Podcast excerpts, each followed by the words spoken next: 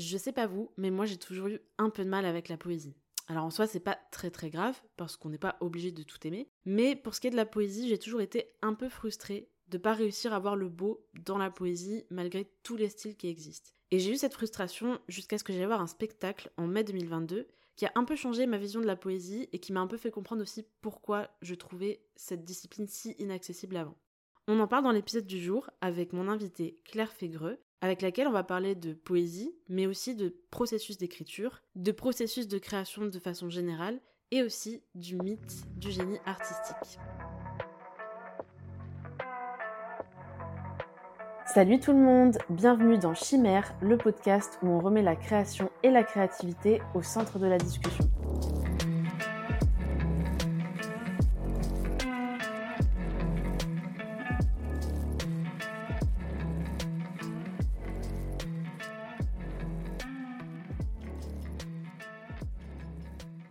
Salut tout le monde, je suis très heureuse de vous retrouver pour ce nouvel épisode qui marque le retour des épisodes de interview.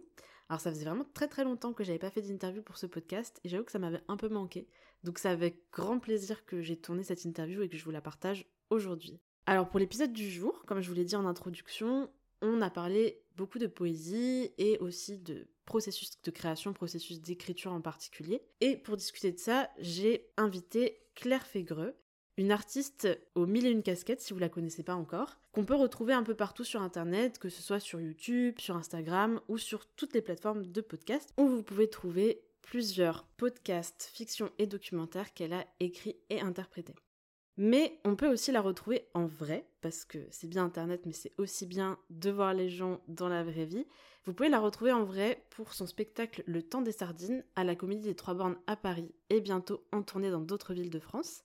Le temps des sardines, c'est un spectacle de chansons pas chantées, interprété par Claire et accompagné au piano. J'ai assisté à ce spectacle en mai 2022 et en tant que personne pas du tout fan de poésie, comme vous avez pu le comprendre, j'ai été assez impressionnée de cette interprétation de chansons non chantées et j'ai voulu inviter Claire pour discuter de poésie et de processus d'écriture. Dans cet épisode, on a abordé beaucoup de sujets autour du coup de la poésie, des poètes, des artistes, de l'écriture, du processus de création. Et sans plus attendre, je vous laisse découvrir cet échange très riche que j'ai eu avec Claire. Je reçois Claire Fégreux aujourd'hui. Donc euh, Claire, tu es une artiste quand même qui a pas mal de casquettes, je trouve. On peut te retrouver sur plein de plateformes euh, et en vrai euh, pour ton spectacle. moi, je t'avais connue plutôt sur le podcast, notamment les podcasts que tu avais fait pour Arte Radio. Moi, mon préféré, j'avoue, c'est Plaisir d'offrir. C'est vraiment le préféré, autant pour le sujet que comment il a été construit. Je l'ai conseillé à tout le monde. Ah, euh, et moi, ça m'a fait aussi beaucoup réfléchir à, à, cette histoire de, de don d'ovocytes, et puis puisque j'avais pas pensé, et puis que c'est quand même un sujet dont on parle pas euh, pour, je pense, plein de raisons aussi, mais, mais du coup, c'est assez bien d'avoir un truc qui est informatif et puis en même temps euh, bah, un peu fiction, voilà. Mais du coup, tu fais plein d'autres choses. Ouais. Et euh, comme euh, à chaque début d'interview, je préfère euh, toujours laisser la personne un peu faire le focus sur ce qu'elle préfère, parce que moi, je sais que du coup, je vais avoir envie de parler que de tous les podcasts que tu as fait. Ah ah. Alors que tu fais plein d'autres trucs qui sont peut-être... Et puis récemment, tu as fait aussi d'autres choses que le podcast ouais. mérite d'être mentionné. Donc voilà. Mais c'est toujours très compliqué pour moi de savoir de quoi parler. Mais mmh, oui, ce qui, est, ce probablement me tient le plus à cœur ces deux dernières années, c'est ce spectacle. Donc il y a un spectacle de, j'appelle ça de chansons pas chantées. Je pense qu'on y reviendra. Euh, c'est des chansons en tout cas que j'ai écrites et que j'interprète euh, sur scène depuis deux ans et je suis vraiment très heureuse de faire ça. C'est vraiment un truc euh, qui a beaucoup de sens pour moi. Mais bon, ça c'est mon actualité, de, une de mes actualités, puisque effectivement j'ai écrit, plusieurs et interprété plusieurs podcasts qui sont souvent plus des trucs de fiction. effectivement, j'ai fait un podcast documentaire qui est plaisir d'offrir sur le nom de vos sites, mais c'était le seul. Euh, j'en ai fait un cette année, euh, le plus récent que j'ai fait s'appelait Tudor sur euh, Binge Audio. Et qu'est-ce que j'ai fait d'autre? J'écris des livres des fois. Là, je viens de finir l'écriture d'un livre qui s'appelle La fin des coquillettes. Et c'est un livre absolument impitchable, qui était en, vente en crowdfunding cet, cet hiver. Là, le crowdfunding vient de se terminer, je n'en peux plus. je ne veux plus jamais entendre parler de ce livre, ni de crowdfunding de toute ma vie, ni de coquillettes. mais j'ai hâte parce que là on est dans cet entre-deux du bouquin où pour moi le truc il est fini mais il est pas du tout personne l'a lu il est pas encore sorti et tout et donc ce, ce livre a représenté un énorme boulot mais pour l'instant il est dans les méandres du truc qui n'existe pas encore. Qu'est-ce que j'ai fait d'autre? Je sais pas. Avant avant ça j'ai joué un spectacle sur les règles qui était écrit par Louise May. J'ai fait ça pendant deux ans. Et, et après on a écrit, elle et moi, le livre euh, tiré du spectacle, qui était moitié livre, moitié BD. Et moi, j'ai fait de petites BD, parce que pourquoi pas? Et, euh, et voilà, j'écris des fictions radio et des, et des histoires de coquillettes, quoi, en fait, ça doit résumer. C'est déjà vraiment pas mal. Ouais. en tout cas, je pense que... Ouais, moi, j'ai hâte de lire de ton livre, je pense que je ne suis pas la seule. Mais du coup, euh, je crois que c'est dans quelques mois qu'il sort ou... En fait, il sera pour les gens qui l'ont acheté en crowdfunding, il, arrivera dans vos boîtes aux lettres euh, en juin normalement, et après il va sortir en librairie en octobre. Ok. Bon, effectivement, c'est. Ouais, ça s'étale dans le temps euh, pour un truc que j'ai commencé à écrire il y a deux ans. C'est ouais, ou un an et demi peut-être, mais ouais, c'est. Oui, bon, il faut être patient. Ouais, c'est ça. ok. Alors du coup, bah, on peut revenir sur cette histoire de chanson pas chantée, de mhm. spectacle, du coup, que j'avais du coup été voir l'année dernière, comme je t'avais dit, quand je t'avais contacté. Euh, bon, du coup, c'est quelque chose que tu vends, enfin, que tu présentes euh, comme des chansons pas chantées. Mhm. Euh, et ma première question, c'est pourquoi ce choix-là et pas un autre? Qu'est-ce que ça veut dire? En fait, il y a ce truc où. Hum, bah, déjà, moi, en fait, à, l'origine, dans le, dans le parcours qui m'a qui m'a amené à faire ce spectacle. J'ai toujours eu envie d'écrire des chansons sous cette forme, mais euh, tout en ayant bien conscience euh, que j'étais pas chanteuse et en ayant un peu aucune velléité de chanteuse en plus.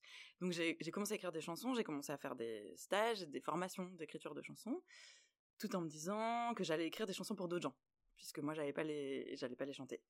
Et euh, je me suis rendu compte que je j'avais pas super envie, en tout cas, que mes premières chansons, et je pense que c'est surtout le cas des, premières choses que tu sors, elles étaient vraiment pour moi, elles n'étaient pas faites pour d'autres gens, et je, me suis, retrouvée un peu bloquée avec ces chansons, à pas trop savoir quoi en faire.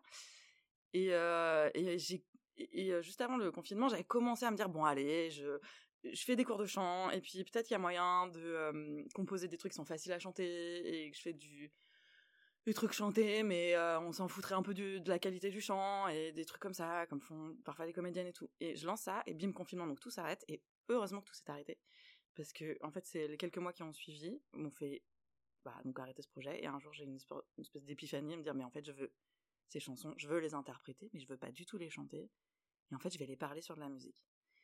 Et, ça paraît con, mais euh, cette euh, cette espèce de truc là de fulgurance d'évidence en fait elle m'a fait un bien fou parce que d'un coup j'étais je venais d'aligner les deux enfin je venais tout aligner dans ma tête et, voilà. Donc d'une part ça a vraiment une histoire de chanson ce que je fais puisque à la base vraiment c'était pensé comme des chansons qui allaient être chantées. Et et d'autre part si on n'appelait pas ça de la chanson on pourrait appeler ça de la poésie. Et là on rentre dans ce truc très étrange qui est que ce mot fait peur à tout le monde. Et à moi la première. Et, et maintenant, la question intéressante, c'est pourquoi ça fait peur, la poésie?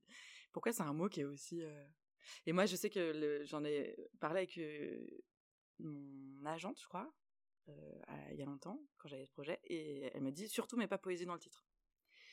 Et, je l'ai écouté, elle me dit ça fait hyper peur aux gens, et, je l'ai écouté. Et, et je le regarde pas parce que, parce que je crois qu'effectivement, ça fait très peur, et et c'est pas, pas normal dans un sens, mais je comprends très bien, puisque moi aussi, quand je pense poésie, je... Bah déjà, je pense à ce moment terrifiant où on t'envoie au tableau réciter une poésie quand t'es petite et que t'as pas du tout envie de faire ça. Donc un truc euh, entre l'intimidation totale et l'humiliation.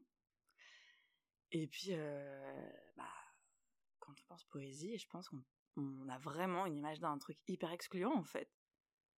Avec vraiment bah, des hommes blancs déjà qui ont pris tout le pouvoir des mots et qui ont dit genre les poètes c'est nous et genre on aura des moustaches et et on se baladera dans les quartiers de Paris où on harcèlera des meufs et on, fera des chansons, des poèmes en disant que c'était des muses alors que pas du tout en fait. Enfin, il y a vraiment une espèce de truc comme ça. En tout cas, les poètes qu'on nous a vendus et qu'on nous a beaucoup montré, euh, c'est un peu cette image là. Donc c'est des trucs qui, bah, qui nous excluent en tant que femme et encore, je parle en tant que meuf blanche, donc déjà, genre, comme pour voir des poètes et poétesses racisées, genre, on dirait que ça n'existe pas en France. Et, donc forcément, on peut pas se reconnaître dans ces gens-là. Et en plus, c'est des gens qui parlent de trucs qui qui nous intéressent pas forcément. Enfin, je dis pas que c'est pas intéressant euh, les années 30 en France euh, vues par euh, les poètes, mais peut-être qu'il y a d'autres choses à dire et peut-être qu'aussi si on entendait plus de femmes parler de ce qui les qui leur tord le ventre, ça nous aurait rapproché de cette notion de poésie. Et je pense qu'il y a un truc qui est en train de se de changer autour de ça en ce moment, mais en France c'est quand même compliqué d'avoir un rapport chouette à la poésie. T'as vraiment l'impression de ce truc qui excluant, un peu comme le théâtre. C'est, t'as vraiment cette sensation que c'est un truc dont tu n'auras pas les codes. Et en plus, d'autres gens auront les codes. Et toi, tu seras, tu te sentiras un peu comme une merde de pas comprendre pourquoi ces mots-là. Il y a des gens, ça leur fait genre frémir. Et toi, t'es genre ah, je comprends pas. ça me fait juste chier. Et je vois bien que j'ai pas le droit, que c'est un peu honteux de le dire. Voilà, c'est une longue réponse. non, mais en même temps très complète. Mais c'est vrai que c'est un peu euh, ce dont on avait parlé au tout début quand euh, je t'avais contacté, cette histoire d'avoir les codes. Parce qu'en soi, il y a plein de disciplines où on peut se dire Ah bah ça j'aime, ça j'aime pas. Parce que inconsciemment, on se dit bah je suis légitime à, à avoir un avis sur le truc parce que j'ai les codes. Et du coup, un truc que j'aime pas, ça veut pas dire que c'est nul en soi, mais euh, je peux me permettre de dire Bon bah ok, ça c'est pas de mon goût, ça ça l'est. Moi j'ai l'impression pour la poésie, j'ai juste pas la capacité d'avoir un avis en fait. Et, et, en plus, comme tu dis, il y a vraiment un truc de honte euh, à se dire, bah en fait, euh, je, à part si j'ai envie de me la péter, enfin moi ça m'est déjà arrivé dans des musées, des fois, tu sais, ils te mettent des, petits extraits de poèmes, de machin. Me dire, oh mais c'est magnifique, alors qu'en fait, euh, ça m'a pas fait ressentir grand chose. Les mots, peut-être le choix du. Voilà, le, le lexique utilisé était beau, peut-être que j'ai remarqué, ah bah effectivement, il y a des figures de style intéressantes mais c'est de la structure, c'est pas, ça m'a pas fait ressentir quelque chose. Mais juste, j'étais dans un, dans un musée, il y, avait, il y avait un vieux silence, je me suis dit, bon, bah, je vais. Ça doit être ça qu'il faut, qu'il faut penser. Voilà, c'est ça en fait. C'est vraiment, j'ai l'impression que je dois ressentir quelque chose. Et la poésie, ça a toujours été un peu ça euh, à l'école aussi. Enfin, moi, je, je, me rappelle, euh, en cours, c'était toujours un peu la séquence qui arrivait à la fin de l'année qu'on n'avait pas eu le temps de faire. On se disait, bon, allez, euh, on a deux semaines, on va faire un truc, alors que le roman, on passait trois mois dessus. Et en fait, rien que ça, je pense que si les profs, euh, ils, avaient, enfin, on n'est pas les seuls à avoir ce blocage aussi, euh, parce qu'en fait, à part pouvoir dire, bah, il y, a une allitération là, une assonance ici, machin, bah, en fait, on n'a pas grand chose à dire dessus parce qu'on les, on les ressent pas, enfin, on les lit pas, même quand on doit les réciter. On nous dit pas, ok, mais en fait, il faut mettre du rythme, il faut insister là et tout, parce que personne ne sait comment faire, en fait.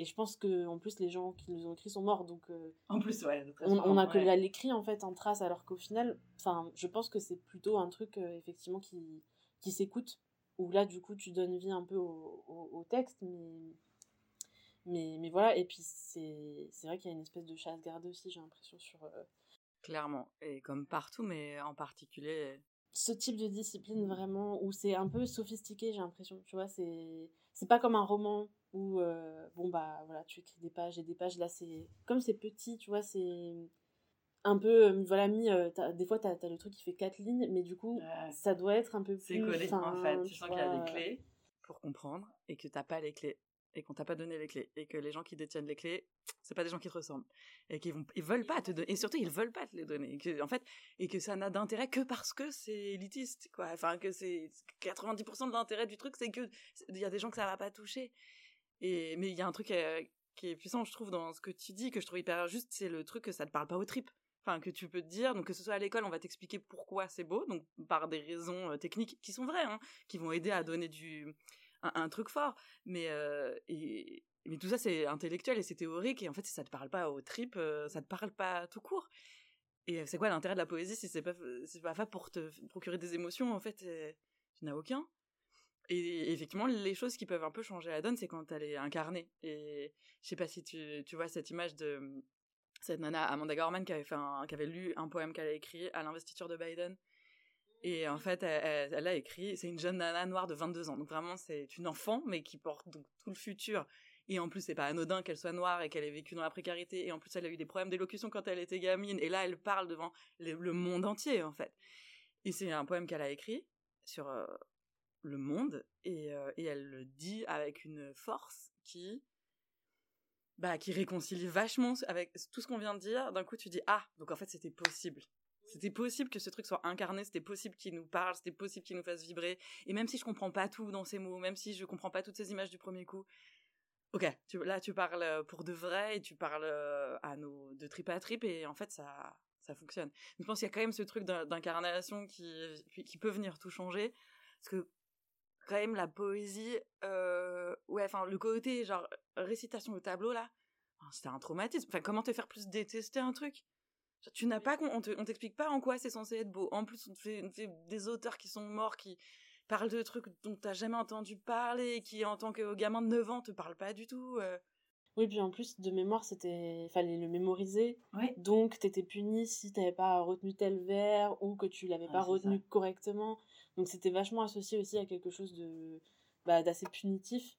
Ouais, ça a raison, ouais. C'est punitif. Et puis, alors, c'était le, le truc à poser, c'est qu'il fallait la connaître par cœur. C'était vraiment. Et puis, en fait, peu importe comment tu, tu l'interprètes, entre guillemets, c'est pareil, en fait, il faut juste avoir les mots dans le bon ordre et. Euh, retenir le nombre de verres, machin. Et c'est vrai que.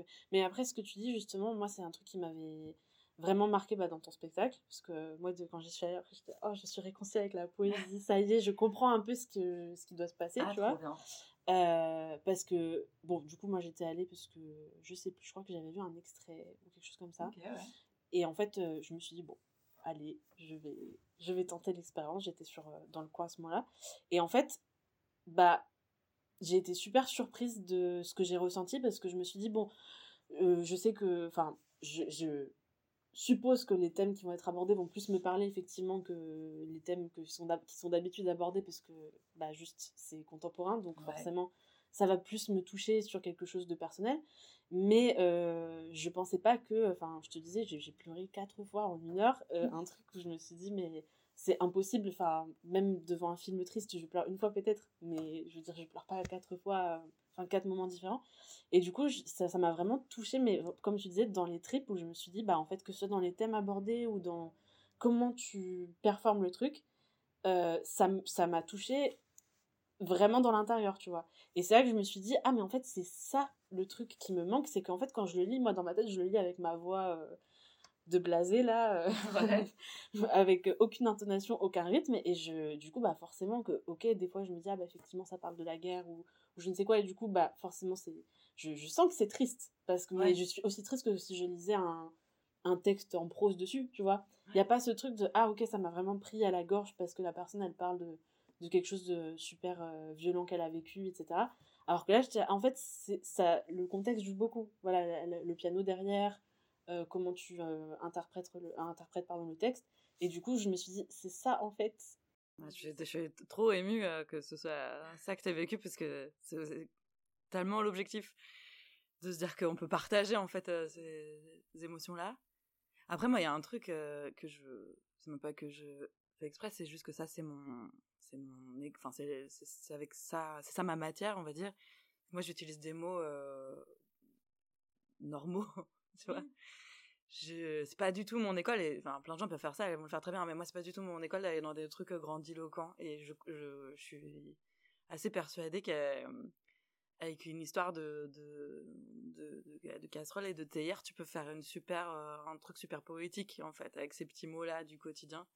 Et que je pense que ça rapproche, puisque d'un coup, bah, on part, on, part d'une matière commune et, et pas d'image avec des clés et tout ça. Là, tout le monde a, a les clés. En tout cas, c'est le, c'est l'objectif, c'est que ouais, pas besoin de clés ou alors les clés sont, sont sur la table, prends-les. Mais vraiment c'est très hum, c'est le, projet c'est d'embarquer euh, tout le monde sans que tu te dises ah euh, merde, je suis bête, je comprends pas. Enfin, voilà. Et je pense, je suis persuadée qu'on peut faire de la poésie avec euh, des petits mots. Et d'ailleurs, c'est ce que fait la chanson. Enfin, c'est pour ça que c'est fou, parce que tu vois, dans ce que tu disais que dans l'illégitimité à avoir un avis sur la poésie, je pense que qu'on est très très nombreux et nombreux à ressentir ça, alors que sur la chanson, je pense que tout le monde peut avoir un avis sur tel ou tel texte de chanson. Et vraiment, à se dire, ah, ça c'est de la merde, ah ce texte il est super, ah ça je sais pas pourquoi il y a, y a trois phrases dans cette chanson, mais alors elles me font chialer à chaque fois. Enfin, donc on a quand même été bercé de ça, on a des avis là-dessus, et donc la chanson, elle, elle se permet d'utiliser des mots aussi très quotidien pour faire pour raconter des histoires et tout.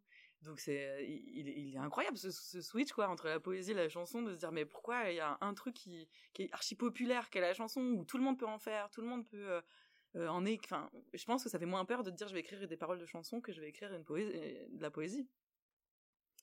Mais bon je suis trop je suis trop contente que ce soit ça que as vécu puisque bah ça, ça, ça sert de se de voilà de se, de se parler vraiment et pas de pas juste de montrer que je sais faire des alexandrins quoi. Sinon sinon c'est ça a pas trop d'intérêt. Oui, oui. Bah, c'est vrai que, enfin, ce que tu dis sur le choix des mots, enfin, le fait que tu n'utilises pas euh, des mots qui sont inaccessibles pour euh, d'autres gens, je pense que ça a vraiment joué aussi dans enfin l'effet que ça a eu sur moi parce que du coup comme tu disais en fait je me suis pas dit oulala là là, il faut que je réfléchisse à ok la phrase ouais. ce qu'elle veut dire ah, et puis on a déjà trois minutes plus tard. oui voilà c'est ça parce que ça va très vite. Et en fait là du coup c'était accessible et en fait ça t'arrive directement dans les oreilles c'est bon t'as compris de quoi ça parle et et aussi c'est des mots que tu emploies et je pense que c'est bien aussi de bah, de démystifier ça parce qu'en fait la poésie qu'on étudie aussi elle date pas de il y a trois ans donc en fait euh, le langage qui est utilisé c'est pas forcément un langage euh, beaucoup plus soutenu. Hein. Des fois, c'est juste qu'ils parlaient comme ça avant, je pense.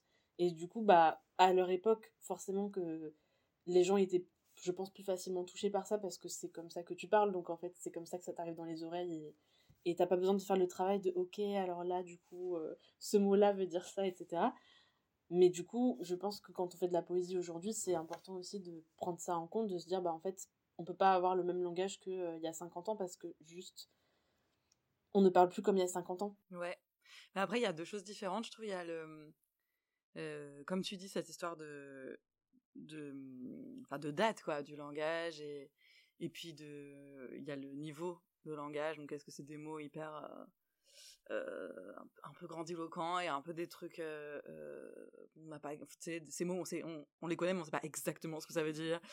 Et il y a un truc dans le choix des mots qui est que tu peux avoir des trucs, même tu peux utiliser du langage d'aujourd'hui, complètement en 2023, euh, mais le coder. Il y a des gens qui adorent écrire comme ça. Euh, c'est espèce de, c'est que des images. Et en fait, c'est, euh, j'ai pas, j'ai pas d'exemple en tête, mais euh, ça se fait dans la chanson, ça se fait dans la poésie, et c'est le, but, c'est de crypter un peu les choses.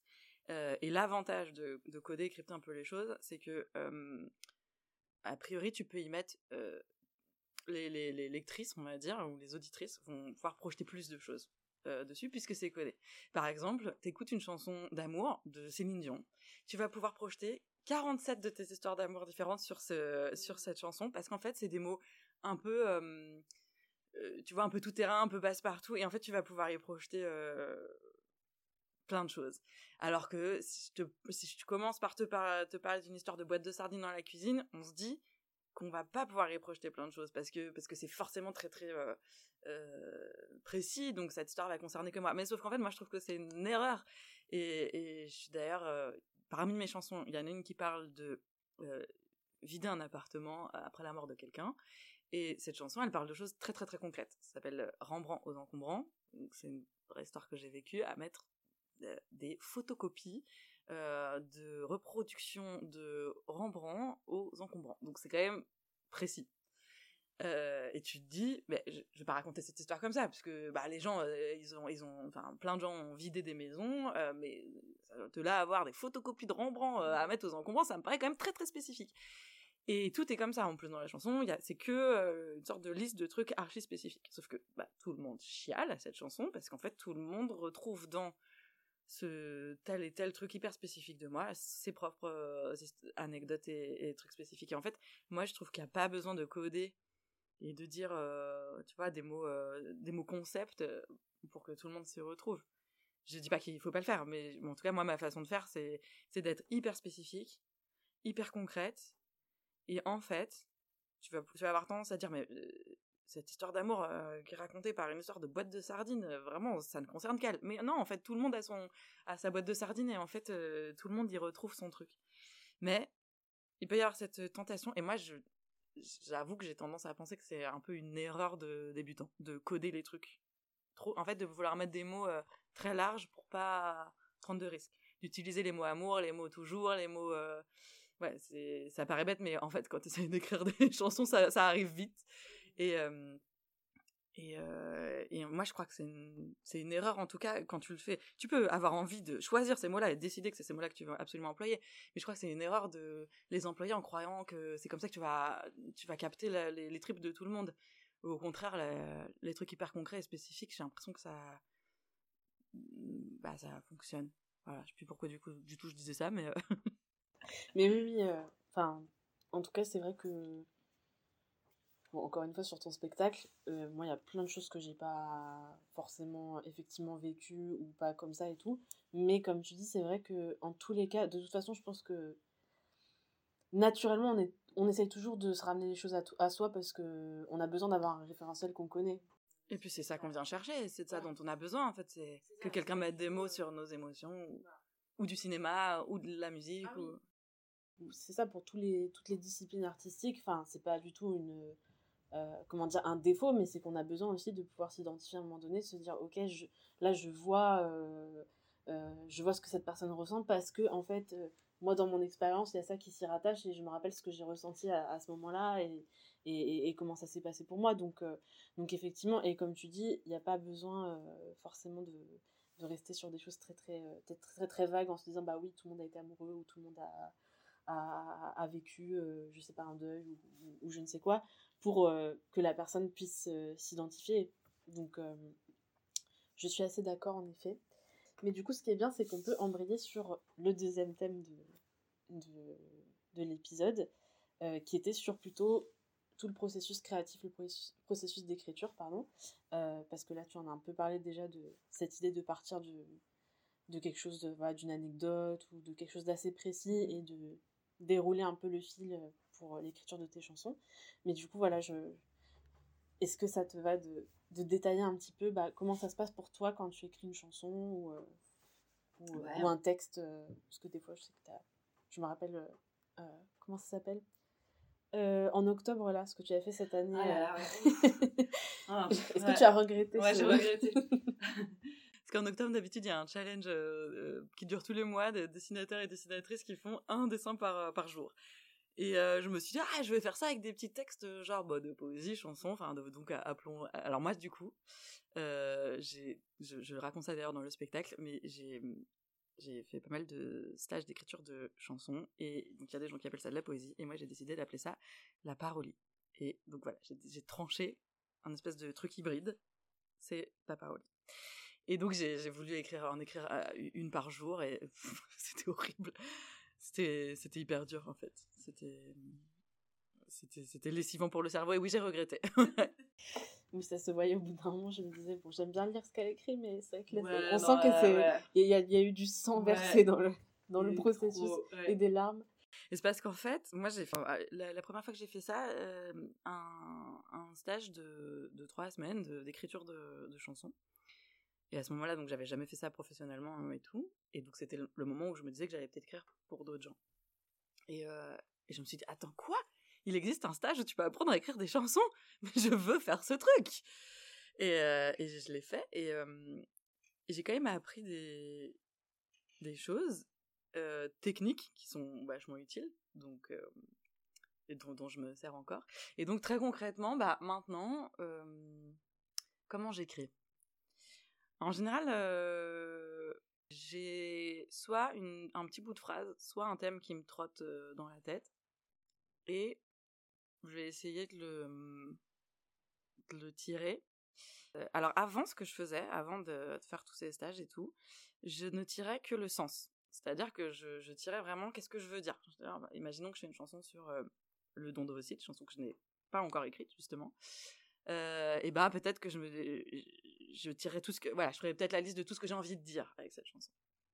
Et ce que j'ai appris maintenant et ce qui fait que parce que je, pense que j'avais assez bien analysé euh, dès le début euh, mon défaut d'écriture qui était que j'écrivais euh, pas mal et j'écrivais assez vite mais j'écrivais des chroniques. Clairement j'écrivais pas des chansons. Et et ça manquait vraiment de son en fait. Ça avait beaucoup de sens mais ça manquait complètement de son. Et tu veux écrire ces trucs-là de parolie, bah faut réussir à mélanger les deux, je crois. Et, donc maintenant, j'étire le sens, mais j'étire aussi les sons. Et typiquement, si je voulais écrire une chanson sur euh, le don d'ovocytes, peut-être que je partirais de ce mot ovocyte, qui en plus est particulier en sonorité, et que je, je, chercherais tout ce qui peut jouer en sonorité avec. Parce qu'en fait, ces trucs-là, et du coup c'est rigolo parce que ça me rappelle quand tu as dit à les profs qui nous disent là il y a des allitérations, des machins, et on s'en fout un peu, et c'est vrai qu'on s'en fout. En fait, ces trucs, ils ont la vocation d'être invisibles, mais d'être, mais de servir le, quand même la force, surtout pour des choses qui sont vouées à être dites. Et en fait, ces trucs-là, là, ces conneries d'allitération, d'assonance, de trucs de je sais jamais lequel est lequel, mais on s'en fout en fait. Le truc, c'est juste que si tu, si tu prends le mot ovocyte et que tu vas, tu vas chercher tous les mots où il y a vos, ov, euh, si, enfin dedans, et que tu vas, tu vas commencer à, bidouiller avec ces trucs-là, bah, tu vas trouver des trucs qui vont, en fait, euh, si tu les utilises, ils vont nourrir la force de ton propos parce que, parce que le son, s'il arrive à être euh, en phase avec le sens, et eh bah, et eh bah, il va lui donner vachement plus de force. Et donc maintenant, je, je, tire le sens, mais ça, c'est un truc que déjà par réflexe, je, je fais beaucoup, puisqu'en général, quand j'écris une chanson, j'ai envie de dire quelque chose. Donc déjà, je la fais pas juste pour euh, bah, remplir un album ou je sais pas. Enfin, en, tout cas, j'ai, pour l'instant, je, suis dans une position où si j'écris une chanson, c'est parce que j'ai envie de dire quelque chose. Donc je sais déjà ce que je veux dire. Ce que j'ai, ce que j'ai pas, c'est comment je vais le dire. Et donc maintenant, j'essaye de de bosser aussi sur, euh, sur les sonorités. Et donc, concrètement, je me retrouve avec 17 pages de merdouille dans tous les sens, où ça part en sucette. Et, euh, et où finalement, bah, je croyais que j'allais écrire une chanson sur le dandovocyte, mais ce qui me fait marrer, c'est la phrase ça part en sucette. Et que finalement, bah, ça va être une chanson euh, sur ça, sur les sucettes. Et je sais pas. et peut-être ce sera pas une bonne chanson d'ailleurs. mais et d'ailleurs, oui, voilà, c'est ça que je veux dire, c'est que ça arrive quand même très souvent que, donc, entre le projet de départ et d'arrivée, il y a une différence. Et ça, je trouve que c'est plutôt une bonne chose, parce que c'est parce que sinon, tu risques d'écrire euh, un roman ou une chronique ou euh, une lettre enflammée, mais si tu veux, si tu veux absolument démontrer quelque chose dans une chanson, ce qui est souvent un de mes défauts, tu risques d'être euh, bah, de pas être dans la chanson. Alors que si tu arrives à te laisser porter par ce truc de son et de sens et te dire ah finalement c'était peut-être pas une chanson tant que ça sur le don d'ovocyte mais mais je sais pas sur euh... voilà j'ai pas une idée géniale qui me vient parce que je ne suis pas je ne sais pas écrire à l'oral moi il faut vraiment gratter une feuille mais euh, donc voilà euh, concrètement euh, souvent je pars d'un soit d'une phrase soit d'un mot c'est une espèce d'expression ça me parle beaucoup les les expressions qui qui existe beaucoup dans nos, dans nos univers.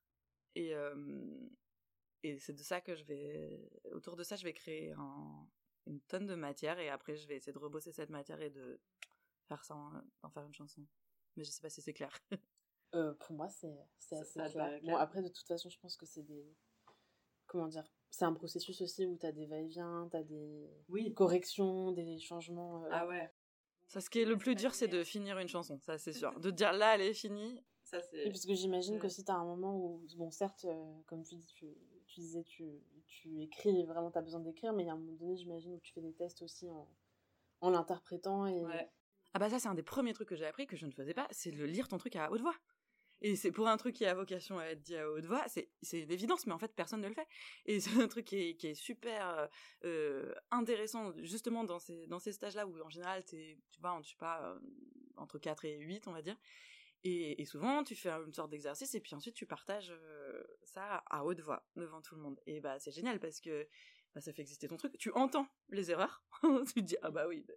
Donc, tu commences, au, fur, au, fur, et à mesure, tu commences à prendre le pli de te le lire à toi-même à haute voix ou d'essayer de te le, tu vas te le chuchoter à toi-même avant parce que il y a des trucs dont tu ne te rends pas compte euh, euh, qui étaient incompréhensibles ou inaudibles ou qui marchaient pas à l'oral ou, ou, à l'inverse, des espèces de petits miracles de, une fois que tu as, dit cette phrase à l'oral, ah, on entend autre chose et peut-être que cette autre chose, bah, c'est là le cœur de ta chanson parce qu'en fait elle a un double sens et que c'est super. Et donc ce truc de, de le lire à voix haute, ça paraît tout bête, mais oui, c'est effectivement euh, le premier truc à faire. Et je pense que même, euh, enfin, euh, j'ai à un moment donné, j'avais pareil, j'avais fait une, je sais plus si c'était une formation ou un petit truc sur l'écriture, mais plus de la prose du coup. Et en fait, c'était la même chose. Il me disait, mais il faut lire parce que, en fait, même si c'est pas à vocation d'être lu, les gens, quand ils lisent, ils le lisent dans leur tête, ah mais ils le lisent aussi euh, quelque part à haute voix, mais c'est juste que, voilà, ils ne parlent pas. Mais du coup, s'il y a des sonorisés qui marchent pas ensemble, ça va, ça va un peu scinder la lecture et, et, du coup, ça va pas être agréable à lire et les gens vont arrêter de lire votre truc, quoi. Donc en fait, je pense que même quand ça n'a pas vocation à être interprété à haute voix, c'est des choses quand même. C'est marrant que tu dis ça parce que déjà, j'ai appris il y a pas longtemps que en fait, tout le monde ne lit pas haute voix dans sa tête. Ah ouais. Et qu'apparemment, c'est genre deux types de, de lectures différentes selon peut-être la façon dont tu as appris à lire. Alors moi, je lis complètement à voix haute dans ma tête, et d'ailleurs, je me suis dit, ah bah c'est pour ça que je lis aussi pas vite, et que je lis pas, pas autant que je voudrais. Évidemment, ça ralentit si on se lit tout à voix haute. Donc toi aussi, tu fais ça? Bah écoute, apparemment, mais tu demanderas aux gens qui écoutent le podcast, est-ce que vous lisez à voix haute dans votre tête? Moi oui. Mais alors là, je me suis... Euh, euh, je fais tellement ça, et du coup, je fais tellement ce qu'on t'a dit de, faire en atelier d'écriture, euh, que là, sur mon livre, qui n'est pas du tout voué à être dit à haute voix, j'ai mmh, je l'ai tellement écrit pour qu'il soit dit, enfin parce que dans ma tête effectivement il allait il était il était dit même si c'était sans bruit que euh, mon éditrice m'a éclaté parce que j'ai vraiment abusé sur les italiques et les trucs comme ça.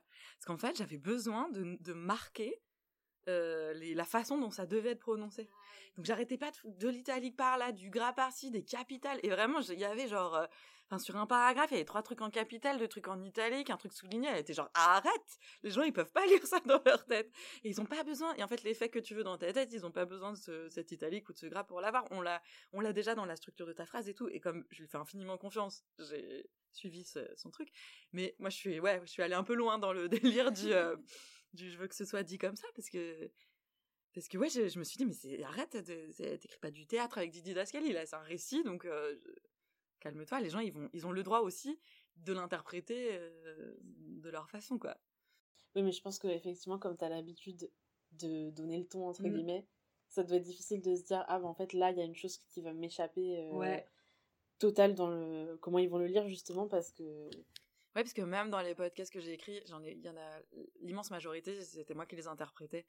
Alors que ce soit de l'interprétation documentaire ou fictionnelle, euh, bah moi j'écrivais pour moi quoi. Donc évidemment je savais comment je voulais lire cette phrase. À chaque fois que je me retrouve devant des comédiennes et comédiens qui lisent mes textes, je me dis ah bon mais ah c'était pas évident qu'il fallait le dire comme ça. Est-ce que tu euh, comment dire Est-ce que tu leur dis je suis la pire, la pire directrice de, d'acteurs et d'actrices. Je suis une catastrophe.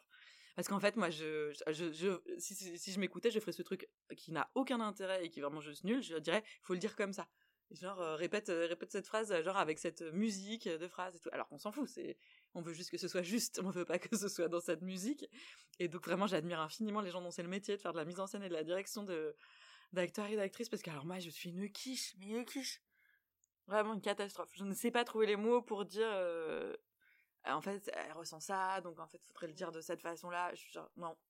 Je l'entends de une façon. Il y a une seule façon dans ma tête. C'est une, une, dictature dans ma tête, en fait. Donc je suis trop contente de bosser avec des réals après qui prennent ce, qui prennent ce job et qui sont très bien, mais moi, je suis une cata. Je comprends. Euh, du coup, je voulais te poser la question, puisque, bon, là, tu as déroulé un petit peu comment tu. Ouais comment tu travailles sur tes, sur tes textes. Euh, c'est vrai que souvent, quand euh, on va parler de processus créatif ou de processus, processus d'écriture euh, dans ce cas-là, il y a un peu cette idée de, voilà, t'as as ce moment assez fugace de, oh, l'éclair, l'inspiration de génie qui arrive. limite, le truc, il t'arrive tout fait dans la tête et puis tu n'es que le, comment s'appelle, le le vecteur un peu de cette inspiration presque divine et, tu, la, tu la mets en scène, tu l'écris ou tout ce que tu veux, mais que du coup voilà c'est un truc qui arrive un peu en un éclair et qui, euh, qui t'arrive tout fait parce que tu es tellement incroyable que forcément ça t'arrive. Mais d'où sort cette euh, d'où sort cette théorie à la noix? Mais voilà, hein. donc du coup, euh, je voulais qu'on parle de ça aussi, parce que je pense que c'est important. Puis en fait, j'aime bien aussi le fait que tu parles souvent du fait que tu fais des formats, enfin que tu te formes, que tu t'entraînes, et c'est pas souvent parce que j'ai l'impression que ce mythe-là, il est aussi entretenu par les artistes, parce que ça sert aussi l'image de d'avoir ce truc de je suis euh, un peu spécial euh, et ah ce que je fais les autres ne peuvent pas le faire parce que tu peux pas l'avoir que avec de la formation et de l'entraînement J'étais en train de me demander ouais, à, qui, ça servait en fait ce mythe. Euh, ouais, ouais, parce que je le comprends pas du tout. Euh.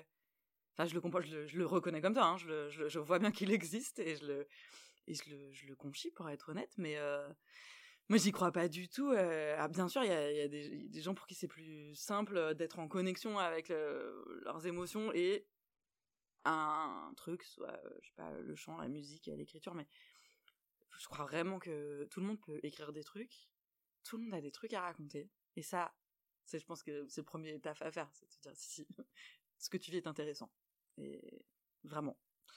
Et, et que vraiment tu peux apprendre des trucs quoi. Et, et, que surtout c'est du taf. Enfin c'est vrai que moi je fais je suis beaucoup de formations parce que parce que j'aime beaucoup ça en fait. Déjà parce que ça sacralise des moments en fait des temps aussi où tu vas tu vas être concentré sur l'écriture et tu vas pas dire euh, oh là là mais est-ce que je ferais pas mieux de faire des trucs qui un peu plus genre euh, qui vont me rapporter plus d'argent ou qui sont plus cohérents avec euh, mais aussi parce que j'aime trop apprendre des trucs et qu'en plus je suis trop contente de voir que ça enfin vraiment moi depuis que j'ai commencé à faire des formations de d'écriture de chansons je pense que je me suis vraiment améliorée et que vraiment euh, tu peux t'améliorer et que tu peux apprendre des trucs et après euh, bah ça va prendre du temps. Il y a des trucs qui vont te parler plus que d'autres. Moi, il y a des façons. Enfin, j'ai eu, j'ai eu du coup pas mal d'intervenantes et d'intervenants différents dans des stages. Il y en a qui me parlent pas du tout. Je les déteste. Ils, ils font juste faire des haïkus à la chaîne et je suis genre pourquoi? J'aime pas ça. Et il y en a d'autres qui m'ont appris plein d'outils et aussi des et aussi ouvert euh, sur d'autres types d'écriture et tout. Même si c'est pour te dire bon bah cette écriture clairement c'est pas trop la mienne. En tout cas c'est pas trop la mienne pour le moment, mais et, euh, et aussi, c'est eux qui vont te mettre le nez dans ton caca, parce que comment tu vas progresser autrement que quelqu'un qui va te dire, ok, qu'est-ce qui marche là dans ce que tu as écrit et qu'est-ce qui marche pas? Et, et c'est toujours une discussion, parce que bah, c'est évidemment pas des choses euh, objectives. Donc, euh, et, je trouve ça vraiment génial d'apprendre en plus à devenir ton propre euh, correcteur, tu vois, et te dire bah attends ça, c'est un peu euh, c'est un peu fléblou et tout. Moi je sais que j'ai des chansons, j'arrive pas à mettre le point final dessus parce que je vois bien qu'il y a des trucs qui sont qui pourraient être mieux. Et je comprends pas pourquoi mais voilà. Et et ouais ouais, moi je crois vraiment que que en, plus j'ai eu des des, des profs qui qui qui, qui faisaient qui ce, ce job je pense pas pour les bonnes raisons parce que il n'y avait pas vraiment de générosité dans leur euh, façon de faire et tu sentais qu'effectivement c'était ils étaient dans ce paradoxe étrange d'être prof mais de, vouloir garder un peu leur précaré quand même quoi. Et donc du coup ils transmettaient pas grand chose euh, d'autre que genre deux trois trucs techniques mais sans vraiment te donner le je sais pas sans générosité en fait. Et j'en ai eu d'autres qui vraiment peuvent te changer le ta vision des trucs avec une générosité folle de, de, partage de trucs. Par exemple je trouve ça con mais j'adore quand les, les profs ils font leurs propres exercices en même temps que toi parce que, bah, des fois, bah, ils se plantent. Et franchement, des fois, c'est un peu à chier. et genre, bah ouais, parce qu'il n'y a pas de truc de magie et tout. Il y a genre, bah, franchement, moi, concrètement, euh, là, j'ai 14 chansons dans mon spectacle. Je pense que j'en ai, en vrai, j'en ai décrites 70. Euh, et parce que les autres, elles sont pas assez bien, parce que c'est pas qu'elles elles sont bien ou pas bien, c'est juste qu'il faudrait les retravailler pour qu'elles soient mieux, et, et c'est juste du taf. Et enfin, moi, j'adore ces moments de, de travail de trucs où tu apprends à t'améliorer en plus. Enfin, je sais pas, ouais, je trouve ça vraiment, euh, vraiment génial. Mais après, mes potes se foutent un peu de ma gueule parce que j'en ai fait vraiment beaucoup et que surtout ils disent que je devrais euh, euh, donner des, des, cours. Et moi, je, commence à envisager qu'un jour, quand j'estimerai que ma place ne sera plus du tout dans la lumière, c'est un truc que j'aimerais bien faire. Mais je trouve que c'est une responsabilité énorme et que bah, j'aimerais bien me former à former, mais c'est pas, pas évident. Mais j'aimerais beaucoup faire ça euh, de, un jour, dans quelques années, d'animer des trucs d'écriture, parce que ici, ici joue. Euh, déjà, c'est des moments où, franchement, euh, on chiale beaucoup, parce que quand même, quand tu dis aux gens d'écrire des, des chansons, c'est rare qu'ils écrivent des chansons que sur les nougatines ou, quand, ou que les nougatines n'aient pas un rapport avec un truc qui s'est passé dans leur vie. Et donc, on partage des choses quand même assez fortes, en général. Et puis ce fait, enfin le, fait de prendre la parole et de montrer aux gens, euh, voilà ce que tu ce que as écrit euh, avec humilité en 50 minutes ou 10 minutes, euh, c'est super dur. Donc ça crée une relation de, il faut absolument une relation de confiance entre les gens pour le faire. Donc forcément, elle se crée assez vite puisque comme tout le monde doit partager ce qu'il ou elle a écrit, bah voilà, on partage des moments très intimes et très intenses. Et et donc je trouve que c'est, oui voilà, ce que je voulais dire, c'est que c'est un peu du feu. Enfin, tu vois, c'est tu fais pas n'importe quoi avec cette matière là qui est quand même une matière humaine euh, et qui en plus porte souvent des espoirs de projets professionnels euh, compliqués. Mais euh, donc je pense que ça se fait pas comme ça, quoi. Ça, ça s'apprend. Il faut pas faire n'importe quoi. Et moi, pour l'instant, je je je suis pas assez forte, je trouve, à identifier, à dire à quelqu'un qu'est-ce qui pourrait être amélioré dans son texte. Pour l'instant, je bloque encore un peu à me dire bon, là, je sens qu'il y a un truc qui marche pas, mais je saurais pas vraiment l'aider. Voilà, et j'aimerais beaucoup euh, me former à ça, et donc je pense qu'en fait, il n'y a pas de meilleure façon de se former à ça que de soi-même être formé euh, et suivre des formations. Mais voilà, si je pouvais, je ferais, euh, je ferais, je passerais la moitié de mon année à suivre des stages d'écriture.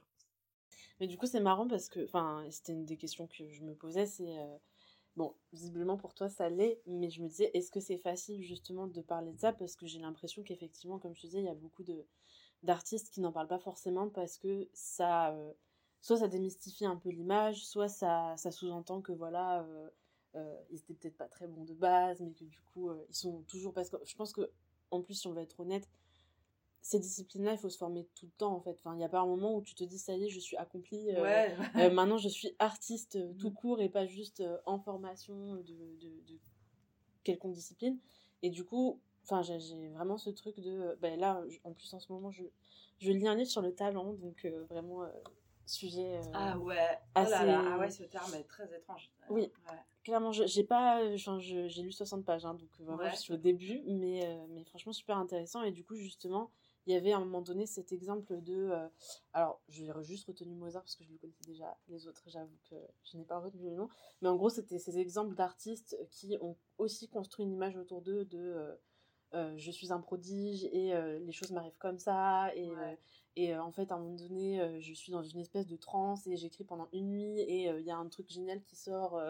et en fait, la personne racontait que souvent, ces gens-là, quand ils meurent, on va chez eux et on découvre que ça n'a clairement pas été écrit en une nuit et qu'en fait ils avaient ils ont corrigé 20 000 fois leur truc que ça leur a pris des années parce qu'en fait et on voit les, les, différents brouillons qui se succèdent et tout et justement, euh, c'est là que elle disait effectivement, c'est pas que les autres qui créent ce, ce mythe-là autour des artistes, c'est aussi les artistes qui l'entretiennent en disant que voilà, ils, comme, enfin, comme je disais, ça, leur arrive un peu comme ça, euh, euh, tout fait parce qu'ils ont une inspiration de génie. Alors qu'en fait, quand tu vas chez eux, tu te rends compte que il y, a 12 des tonnes de, trucs. Voilà, c'est ça. Et du coup, je me dis effectivement, c'est peut-être pas toujours facile pour les gens dans ce contexte-là quand tu as toujours, enfin tout le monde autour de toi qui a l'impression, enfin qui donne l'impression d'avoir reçu euh, euh, l'inspiration euh, divine limite de, de, dire ah bah oui en fait moi je suis toujours en formation et je continue à me former alors qu'à côté j'ai mon spectacle ou à côté j'ai je sors mes musiques ou j'en sais rien.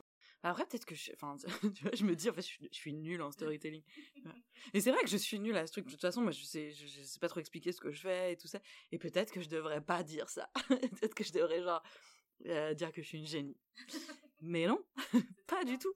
Ouais, c'est trop tard. Non, mais après, moi, j'aime bien démystifier euh, tout aussi. Et euh, même l'argent, je suis toujours la première à dans les trucs, tu vois, les, je sais pas, les, genre les conférences SACD ou les genres de trucs où y a, on va parler de l'écriture de podcast, c'est tout ça, euh, tous ces trucs-là, par exemple, je, je, suis la première à vouloir mettre les pieds dans le plat de combien on est payé, euh, parce que bah ça paraît bête, mais euh, enfin, qu'est-ce qui te permet d'avoir du temps pour écrire si ce n'est l'argent? Parce que c'est pareil, enfin, tu vois, c'est il n'y a pas d'espèce de talent magique, il n'y a pas non plus de bouffe magique qui apparaît dans mon frigo. Et donc, c'est hyper important de parler de ces trucs-là. Et moi, je, je, c'est vrai que je, j'ai l'impression de faire beaucoup euh, beaucoup ça euh, en tout cas sur les réseaux où tu peux un peu raconter euh, la réalité de ta vie qui est une réalité toujours mise en scène mais en tout cas de, raconter un peu plus les coulisses parce que sur les bouquins par exemple les gens sont toujours persuadés que tu gagnes beaucoup plus que ce que tu gagnes en réalité sur les spectacles, je vais en profiter pour, le dire. Je sais que quand j'annonce une date de tournée, je me fais toujours engueuler parce que, parce que je vais pas dans d'autres endroits en fait, ce n'est tellement pas moi qui choisis, ce n'est tellement pas les artistes qui choisissent où ils vont. Moi, j'ai un tout petit spectacle avec pas de réseau et j'ai pas de gens qui font ma diffusion, ma production. Enfin, si c'est une production, mais en fait, c'est la famille. Enfin, et donc, réussi. Quand à chaque fois j'arrive à gratter une date de tournée, c'est c'est un miracle un peu. Ça sort de nulle part. Enfin là, on est en train de parler à la Comédie des Trois Bornes où je joue et je suis trop heureuse de jouer, mais ça fait 44 places. Et donc, c'est trop heureuse de remplir cette salle depuis deux ans, parce qu'une fois par semaine, parce que c'est déjà un fucking miracle dans ce contexte où plus personne ne va dans les salles de spectacle et, et que euh, je suis pas assez connue pour remplir des grandes salles et tout. Et, hum, et donc, c'est déjà un miracle de trouver des, des, des, dates de spectacle euh, quelque part en France, parce que c'est pas si facile. Et, Et donc, il faut. Là, je sais que j'ai le projet de communiquer parce que je vais bientôt annoncer quelques dates de tournée pour l'année prochaine. Et je sais qu'il va falloir aussi que je raconte aux gens comment ça se passe et pourquoi, si je vais pas à Strasbourg, c'est pas parce que j'aime pas Strasbourg. C'est parce que, je, en fait, moi, j'ai pas réussi à avoir des dates à Strasbourg. Mais c'est genre, soyez trop contents pour moi que j'aille à Rouen et à Marseille parce que c'est déjà ça et que peut-être, si ça, si ça, si ça continue de fonctionner, je pourrais aller à Strasbourg. Mais c'est. La réalité, c'est qu'il y a des petits spectacles comme ça qui, connaissent personne et qui, genre, juste arrachent, arrachent, arrachent des trucs et essayent de péter des plafonds de verre. Et encore, hein, j'ai certains privilèges euh, par rapport à d'autres. Mais, euh, mais c'est vraiment à l'arracher chaque truc. Et donc, on peut être super fier déjà d'avoir d'avoir chacune de ces trucs. Et, euh, et puis, il y a d'autres... Oui, après, tu peux avoir une grosse production qui va du coup louer des salles partout en France parce que t'as une chronique sur France Inter et que ça t'assure de remplir ta salle et que du coup t'as une boîte de prod qui est mise sur le fait qu'ils peuvent louer des salles et, les remplir. Mais euh, moi je peux pas faire ça. Donc euh, voilà. Et donc il faut je pense vachement expliquer parce qu'en fait moi avant de rentrer dans ce milieu du spectacle je n'avais aucune idée de comment ça se passait une date de tournée. Et donc voilà c'est un peu de la même façon que que pour le mythe du coup de génie et de l'éclair de génie. Je crois qu'il faut juste raconter que c'est des métiers et avec leur leurs codes, leurs galères, euh, leurs histoires de fric, euh, leurs leur plafonds de verre, euh, leurs leur précarés là, de, vieux mecs qui tiennent le terrain et qui veulent vraiment pas te laisser de la place. Les gens qui veulent que t'enlèves le mot féministe dans le pitch de ton spectacle et que, ouais, tout est un peu un, un combat, voilà. Donc, la démystification, chez moi, je pense, fait partie du... Et c'est aussi de la pédagogie, puisque en fait, bah, la plupart d'entre nous, on connaît pas ces univers-là, donc... Donc, est-ce que les gens qui écrivent des chansons, ils ont des éclairs de génie? Bah, certains peut-être, tant mieux pour eux. Moi non. J'ai écrit et je réécris et je réécris. Et de toute façon, mon métier, c'est beaucoup plus de réécriture que d'écriture. Et, les dates de tournée, c'est pas moi qui décide quelles sont mes villes préférées en France, quoi. Mais oui, bah après, enfin, que ce soit là pour les explications au niveau de, enfin, voilà, de comment ça s'organise une tournée ou même les discussions autour de l'argent et autour de du talent entre gros guillemets et de l'entraînement en fait la place de finalement du travail acharné euh, que ça que ça demande. Parce que c'est pas juste ah bah c'était tellement facile parce que parce que je suis géniale. C'est vraiment bah il faut à un il faut quand même euh, dire que c'est beaucoup de travail et, pas forcément en avoir honte parce que en soi ça veut pas dire qu'à la fin le résultat final est moins bon parce que juste à travailler dessus quoi. Ouais, très bizarre, ouais. mais du coup enfin moi je Bon, après, c'est personnel, mais, mais moi, j'avais trouvé ça super, justement, d'avoir euh, euh, sur ton compte Instagram, notamment, toutes ces, ces discussions-là, même si, bon, c'est des petites infos par-ci, par-là, enfin, à chaque fois, tu fais pas un exposé, mais en fait, juste le fait de dire, ah, bah, en fait, en ce moment, je suis en, en stage d'écriture parce que, euh, voilà, je fais des, enfin, d'écriture de, de chansons, etc. Mais en fait, tu te dis, ok, cette personne fait des stages, potentiellement, moi aussi, je peux faire des ateliers d'écriture et et arriver à, écrire des choses plutôt potables, enfin, même bien, tu vois. Euh, oui, dis le mot bien. Oui, des choses bien.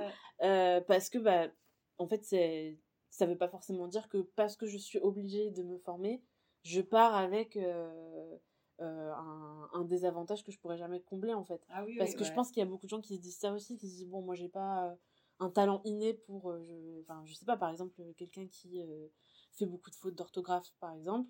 Euh, qui se dit ah bah du coup moi jamais je pourrais écrire des choses grandioses parce que déjà euh, à chaque fois faut nettoyer le texte euh. ah bah alors là je peux vraiment assurer à toute personne qui t'écoute que on s'en fout. Mais alors royalement il y a des gens qui sont qui sont payés et qui sont très contents d'être payés pour corriger les fautes. Donc vraiment ça ouais. Mais ça c'était c'est terrifiant aussi quand t'as mis ça dans la tête à l'école que tu t'es mauvais en orthographe donc t'es mauvais en enfin tu peux pas écrire quoi. C'est horrible ça n'a rien à voir et c'est vraiment juste une espèce de mépris de classe dont on va t'enfoncer te dire t'as pas les codes. T'as littéralement t'as pas les t'as pas les règles tu fais des tu fais des fautes tu fais des on s'en fout complètement et euh, c'est enfin effectivement déjà ça ça veut rien dire et puis en fait euh, le français c'est quand même une langue abominable je trouve oui en plus évidemment que moi si c'était pas ma langue maternelle jamais ça me viendrait à l'esprit de l'apprendre c'est c'est horrible du coup euh, les gens qui font des fautes en français à chaque fois je me dis franchement c'est normal hein. et puis même surtout euh, bah moi je, c'est le langage c'est un truc qui m'obsède pas mal et et il y a des il y a des mots en français euh, aujourd'hui et c'est dommage j'ai pas un exemple sous, sous la main mais ils sont devenus les mots qu'on connaît à cause de fautes d'orthographe. En fait, le langage, ça évolue tout le temps. L'orthographe, n'en parlons même pas. Euh, on invente des mots tous les jours. Il y en a qui restent, il y en a qui restent pas. Mais euh, je suis sûre que là, depuis euh, une demi-heure qu'on parle, il y a des mots qu'on a dit qui, il y a 20 ans, n'existaient pas. Et genre compte Insta, par exemple. mais mais le langage c'est fait pour évoluer et, les, et ce qu'on appelle des, fautes de français, bah, si ça se trouve, c'est juste le futur du français et c'est trop beau parce qu'en fait, bah, si, cette, si cette faute de français elle existe, c'est peut-être parce qu'elle a besoin d'exister, parce que si ça se trouve, en fait, elle, elle dit quelque chose qui manque dans le langage et en fait, euh, c'est ça qui, qui trop beau. Ou alors le fait que je viens de dire en fait 67 fois dans la même phrase, bah ça raconte quelque chose aussi. Euh, c'est une espèce d'obsession ou de tic de langage. Peut-être que euh, au lieu de se dire ah c'est horrible, j'ai dit 57 euh, fois en, fait. Ah, peut-être qu'il y a une chanson qui s'appelle en fait qui, dit en fait tout le temps et qui et qui a quelque chose à dire avec ça, tu vois, sur cette obsession de langage ou ce type de langage et se dire que peut-être c'est pas ça le plus grave ou. Mais en tout cas, des fois et surtout dans le langage et surtout dans l'écriture et surtout dans la création au sens large, je pense, des trucs qu'on te vend comme des problèmes, des erreurs, des trucs à ne pas faire, parfois, c'est exactement là qu'il faut aller. Et te dire, mais c'est... Non, non, attends, c'est ça qui m'intéresse.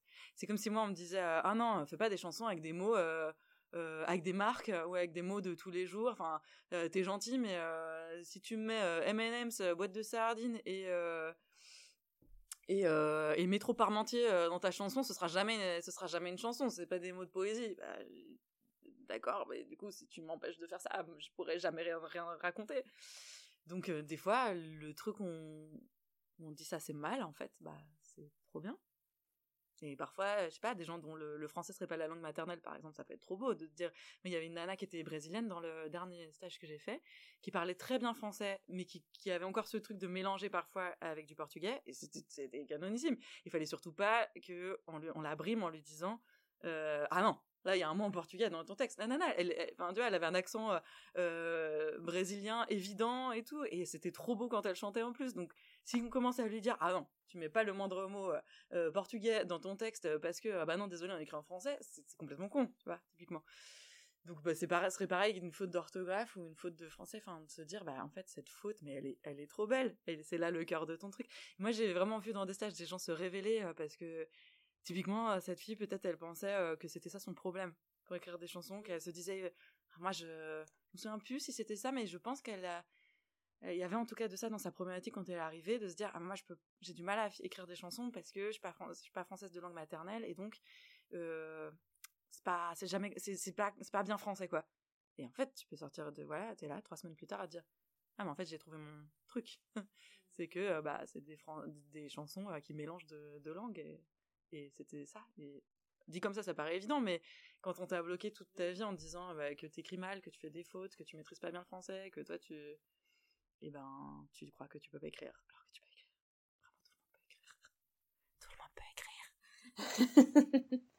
non mais du coup c'est enfin moi je trouve ça trop bien de même si on l'a dit plusieurs fois mais de, de, le répéter parce que enfin déjà je pense qu'on n'enregistrerait pas ce podcast si, euh, si je l'avais pas ressenti dans bah, dans ce que tu peux partager euh, par ailleurs sur les réseaux sociaux ou quoi parce que c'est vraiment du coup un a priori que j'ai eu où je me suis dit ah bah du coup c'est quelqu'un qui démystifie tout cet aspect-là et qu'il n'y a pas de problème avec euh, le fait de dire bah oui en fait euh, je me forme je travaille euh, pour écrire il faut écrire tu peux pas enfin juste un jour tu peux pas dire bon bah ça y est maintenant je suis écrivain ou voilà sans écrire en fait. Enfin c'est à dire qu'il faut s'entraîner avant de bah, d'arriver à ton truc final quoi. Ça n'arrive pas comme ça en un, en jet quoi. Et du coup bah moi je trouve ça super de, de le dire et de le redire parce que je pense que beaucoup de gens ont besoin qu'on leur répète aussi se dire bah en fait non c'est pas juste euh, quelques élus. Ah ouais et puis c'est du temps et de l'argent. Et donc c'est toujours un problème politique de se dire comment on a de l'argent? On parlait de d'allocation chômage tout à l'heure et moi j'ai pu commencer à, à, bosser comme freelance euh, à écrire des trucs euh, au début c'était des commandes et tout mais uniquement parce que je me suis retrouvée au chômage, avoir négocié une rupture conventionnelle dans mon taf et avoir deux ans de chômage devant moi. Sinon, j'aurais plus, ajoute à ça le privilège que si jamais un jour euh, j'avais euh, plus une thune, je pouvais toujours euh, retourner dans ma famille parce que j'avais, je serais jamais à la rue. Mais donc ce qui est quand même pas rien parce que c'est pas la même précarité quand tu met dans la merde en sachant que tu auras toujours quand même un, plan B. Mais c'est pour moi éminemment un problème de, temps, de thunes, et, et ça, c'est hyper politique de se dire est-ce qu'on, est-ce que on peut offrir aux gens, est-ce que on peut donner aux gens des temps un peu gratos comme ça pour faire des choses qui peut-être ne servent à rien, comme la, poésie. Parce que on a beaucoup euh, dit de mal de la poésie, mais en même temps et malgré tout ce qu'on a dit, je persiste à penser qu'il y a quelque chose de un peu euh, lors de la résistance quand même dans ce truc-là, de un peu révolutionnaire de se dire la poésie par essence pour moi ce qui fait partie de la définition de la poésie c'est que ça ne sert à rien. Et là et ça le fait de faire des trucs qui servent à rien c'est quand même euh, très très beau et parce que surtout ça va complètement à l'encontre de ce qu'on nous vend euh, là à nous dire non il faut que vous bossiez jusqu'à 70 000 ans parce que de toute façon vous n'êtes bon qu'à ça il n'y a que ça qui est utile et c'est comme ça qu'on voit ce monde. Et donc avoir du temps pour faire des choses peut-être utiles, peut-être pas utiles, peut-être belles, et peut-être que beau c'est forcément un peu gratuit, en tout cas inutile et, et pas rentable en tout cas, et bah, bah ce temps en tout cas il est hyper nécessaire et ce temps il ne vient que de décisions politiques parce que la seule autre façon d'avoir du temps euh, c'est d'être héritier d'avoir du pognon et dans la, notre vision des poètes je pense qu'il y a vachement ça aussi c'est à dire que c'est qui ces mecs euh, à moustache euh, avec une guimbarde là donc qu'on voit quand on pense aux bons poètes des mecs qui clairement étaient en fait des enfants de bourgeois qui pouvaient se balader à 4 heures du matin dans le 5e arrondissement de la, Sorbonne. Ouais, c'est ça. Et donc, enfin voilà. Et or, recréer ces conditions, en tout cas créer ces conditions-là pour plus de gens, c'est difficile. Et donc, c'est forcément des trucs politiques qui viennent dire genre, bah là, vous pouvez prendre, enfin, tu pourrais bosser moins. Parce que euh, tout le monde pourrait pas bosser 20 heures par semaine et faire de la poésie le reste du temps. Ou de la broderie, ou d'autres choses ou apprendre euh, à développer des sites euh, informatiques si vraiment c'est ta passion. ou s'occuper d'autres personnes, ou s'occuper de ses enfants, ou s'occuper de ses parents, ou s'occuper de rien, et de faire pousser des tomates. Mais je, pense qu'on ne peut pas décorréler euh, ces histoires de création et d'écriture de un mode de, de pensée politique vraiment différent. Parce qu'en vrai, moi, je dis, je travaille et tout ça, et ce qui est vrai, mais j'ai aussi un immense privilège de pouvoir faire ça, et donc de pouvoir euh, déjà avoir les compétences administratives, de faire un dossier de financement pour me faire euh, rembourser ce stage par l'AFDAS, euh, et d'être intermittent du spectacle, et donc d'avoir réussi à avoir mes heures d'intermittente pour donc être dans ce régime, et donc avoir droit à des financements, et blablabla. Et donc tout ça, c'est quand même pas aujourd'hui facile d'accès du tout pour le commun des mortels. Donc il y a un truc à changer. Enfin, je, le dis juste parce qu'on peut à la fois, on peut pas dire non plus tout le monde peut le faire. C'est-à-dire tout le monde a la capacité, la compétence de le faire, je crois. Et tout le monde a, des choses à dire et il suffit juste de temps. Parce que l'écriture, ça prend beaucoup de temps potentiellement. Euh, mais par contre, de fait, c'est-à-dire de fait, les gens, non, tout le monde ne peut pas le faire puisque puisque puisque tout le monde n'a pas le temps de, de faire ça. Parce que le temps c'est de l'argent et que l'argent on ne veut pas nous le donner on veut le donner que à Startup Nation. Oui, puis je pense qu'il y a aussi ce truc, enfin, en tout cas c'est comme ça que je l'interprète, c'est aussi pour ça que c'est important d'avoir euh, cette perpétuation du mythe de, euh, des prodiges, des élus, etc. Parce que du coup ça justifie que euh, on ne donne pas ça à tout le monde, enfin, tu vois qu'on donne pas cette possibilité à tout le monde parce que... Ah ouais. Tu vois, enfin, en tout cas c'est comme ça que je le vois, je me dis, bah, si on se dit, bah, tout le monde a la capacité d'écrire des trucs incroyables, de, de performer des choses incroyables, comment tu justifies que tu donnes pas la possibilité à tout le monde? Oui, t'as raison. Surtout qu'on va toujours te trouver un contre-exemple euh, euh, d'un gars qui a grandi dans une grande précarité et qui est l'exemple de la méritocratie ou le génie, euh, machin. Et, du coup, on va te dire quoi? Bah, vous voyez, les génies, on sait les repérer. Donc, effectivement, il n'y a pas besoin de donner du temps à tout le monde. Et il n'y a pas besoin de... résoudre tous les problèmes d'injustice sociale qui existent dans ce pays. Puisque les génies, on les. Ouais. Puisque, des... puisque, puisque ce n'est qu'une histoire de génie et de talent.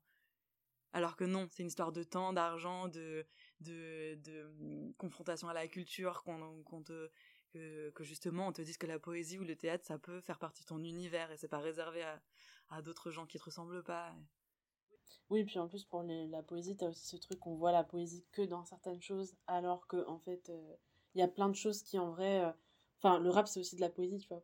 Sauf qu'en fait, on le voit pas mm. comme ça. Et du coup, on le présente pas comme ça. Alors qu'en vrai, euh, bah, du coup, quelqu'un qui, qui adore euh, le rap, bah, en fait, adore aussi un peu la poésie. C'est juste que. Absolument. Et, Et pourquoi est-ce qu'on n'étudie pas plus des textes de MC Solar plutôt que de Ronsard Alors que honnêtement, il y a des trucs en fait, c'est même génial parce que je trouve qu'il y a des trucs qui sont pas ouf chez MC Solar, il y a des trucs qui sont dingues. Donc euh, c'est génial même de, se dire euh, tiens, ça ça pêche un peu et ça c'est du génie. Et je dis MC Solar parce que j'ai 2000 ans, mais euh, mais il y a clairement des choses et ça je suis sûre que si les gamins, on leur fait plutôt effectivement apprendre des textes de chansons, bah, d'abord qu'ils aiment bien ou qu'ils connaissent un peu et que qui leur parlent, parce qu'il y a aussi des allitérations et des assonances et des alexandrins et des trucs et des codes et des machins euh, qui vont t'aider à comprendre les, les règles de la littérature ou les règles de l'écriture dans ces, textes-là. Il y en a souvent beaucoup plus qu'on ne le croit. Puis en plus, c'est bien d'arriver à du coup euh, euh, bah, faire voir la poésie dans ces textes-là aussi, parce que du coup, c'est un truc qu'on leur refuse tout le temps. Parce qu'on n'a pas envie de dire que c'est de la poésie, alors qu'en fait, ça l'est. Et du coup, enfin, ce serait bien de se dire, bah, en fait, on peut essayer de aussi voir la poésie un peu partout et, et je suis sûre qu'on va la trouver à plein d'endroits. Surtout qu'elle euh, y est. Je repense à Ayana Kamura qui avait gagné euh, un prix CSM, je crois, il y a un an ou deux. Et euh, la CSM avait publié ça sur, euh, sur son compte Insta. Et les gens y avaient chié à la gueule. Et, et puis il y a eu tout ce truc de genre, c'est pas. elle invente des mots et tout ça. Euh, excusez-moi, vous êtes exactement les mêmes personnes qui euh, portaient au nu Gainsbourg pour avoir inventé des mots. Donc votre problème, il n'est pas dans le fait d'inventer des mots, en fait. Hein Je pense qu'à toutes les époques, il y a exactement le même problème qu'on ne veut pas changer la langue, on ne veut pas... Ah. Euh, bah, en fait, on veut pas changer les, styles qu'on connaît, les références qu'on connaît. Ça me rend de ne pas voir que le problème, enfin vraiment, des gens qui encensent Gainsbourg, que par ailleurs moi je déteste, mais bon. bon comme beaucoup de gens qui écoutent ce podcast, j'espère. Mais on peut effectivement reconnaître qu'en termes de technique d'écriture, c'était un mec qui savait ce qu'il faisait. Euh, et, mais par contre, il faut aussi le reconnaître chez Ayana Kamura que quand elle invente des mots, ou quand elle utilise, enfin, ou en tout cas, quand elle fait exister des mots euh, qui. Ouais, non, c'est ça, c'est juste que vous ne les connaissiez pas, mais elle les fait exister euh, dans, le, dans un espace public qui jusque-là n'en était pas connaisseur. Et, et, et pourquoi là, on lui dit pas euh, que c'est trop beau ou que c'est euh, c'est euh, la nouvelle Brassens oh, Je pense que les gens ne sont pas prêts à dire ça. Ce sera peut-être dit plus tard dans l'histoire. Hein. Ce sera voilà, plus tard dans l'histoire, c'est sûr, en plus. Mais, mais voilà, mais c'est vrai qu'en plus, ça, c'est vraiment. Enfin, j'avais lu des trucs aussi là-dessus où en fait, tu. à un moment donné, j'avais lu un article où la personne disait bah, en fait, c'est marrant parce que tout le monde dit oui, elle utilise des mots qui n'existent pas, mais il y a quand même une grosse partie de la France qui comprend tous ces textes.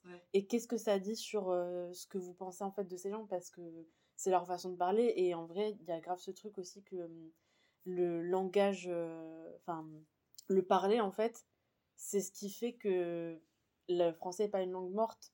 Parce que sinon, en fait, ça n'évoluerait plus et du coup, bah, par définition, ce serait plus une langue vivante. Et en fait, maintenant, il n'y a que vraiment bah, tout ce qui va être, euh, bah, ce qui reste des patois et puis, euh, et puis le, langage vraiment parlé de, de, de, tous les jours qui fait que bah, on a des mots qui changent, on a des des expressions qui naissent comme ça. Et c'est le truc qui fait que on a encore une langue qui, qui évolue, quoi. Bah sinon c'est le latin et c'est une langue morte. Mais si vous voulez parler latin, c'est cool. Mais allez, ouais, parlez latin entre vous. Mais vous allez vraiment avoir du mal à parler de d'Aya Nakamura et de compte Insta. Mais euh, mais ouais, c'est en tout cas ce truc de, de l'évolution du langage et de et de comment on le perçoit. c'est un truc qui me qui m'a beaucoup obsédé. Donc j'en parle beaucoup dans mon livre. Petit clin d'œil. Ouais. Wink wink. J'en dis pas plus. Euh, alors, en général, j'aime bien terminer un petit peu par un, petit, un petit doggy bag, tu vois, d'idées. Euh, le, le, truc à retenir de, de l'épisode en termes de, bah, je pense plutôt euh, création, écriture, processus de, voilà, travail d'écriture. Si tu as vraiment une chose où tu te dis, à la fin de cet épisode, repartez vraiment avec cette idée-là. Ce qui est sûr, c'est que écrire, c'est réécrire. Et donc, euh, bloquez pas sur la partie 1 qui est écrire, puisque de toute façon, c'est pas ça le truc euh, final. Puisqu'écrire, c'est réécrire. Donc, autant commencer par en faire un truc nul, se dire Ah, c'est nul, est-ce que je peux faire un peu, un peu mieux? Ah ouais, c'est un peu mieux. Est-ce que je peux faire encore mieux? Ah, je sais pas comment faire. Hmm, si je faisais un stage. je devrais clairement être euh, payée par l'AFDAS en fait, ou par les organismes de formation. Non, mais en fait, euh, c'est plus, genre, si vous avez envie d'écrire, euh, écrivez. Vraiment. C'est la fin de cet échange extrêmement riche avec Claire autour de la poésie, du langage et de l'écriture. Alors honnêtement, si on m'avait dit au début de ce podcast qu'un jour j'allais faire un sujet sur la poésie, j'aurais du mal à y croire, parce que comme je vous ai dit, c'est pas vraiment un sujet euh, de prédilection pour moi. Mais finalement, la question de la poésie, elle est super intéressante parce qu'elle remet au centre euh, toutes les questions autour du langage, de comment on l'utilise, euh, d'à qui on le destine, à qui on ne le destine pas aussi. Et ce sont des questions qui sont très importantes et des discussions qu'il faut avoir quand on parle d'art parce que ça a aussi des implications sociales et politiques, comme on a pu un petit peu euh, effleurer le sujet avec Claire pendant l'entretien.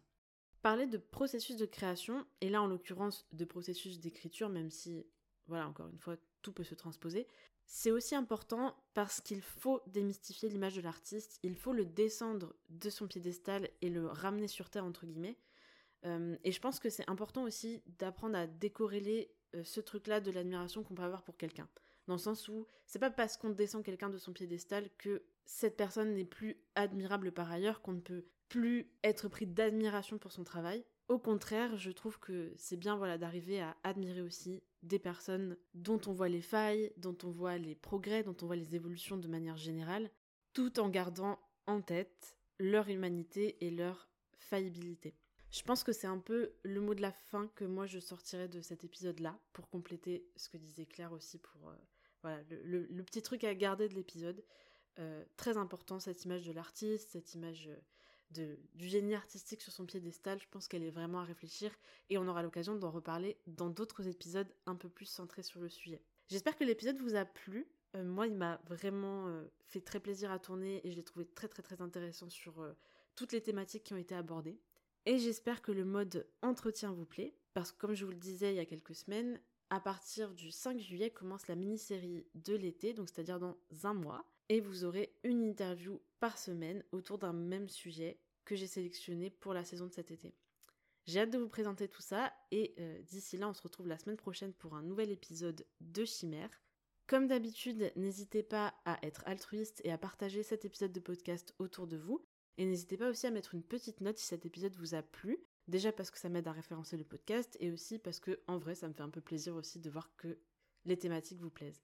En tout cas, je remercie les personnes qui prennent le temps de faire ça et je vous souhaite à tous et à toutes une bonne journée ou une bonne soirée et je vous dis à très vite. Salut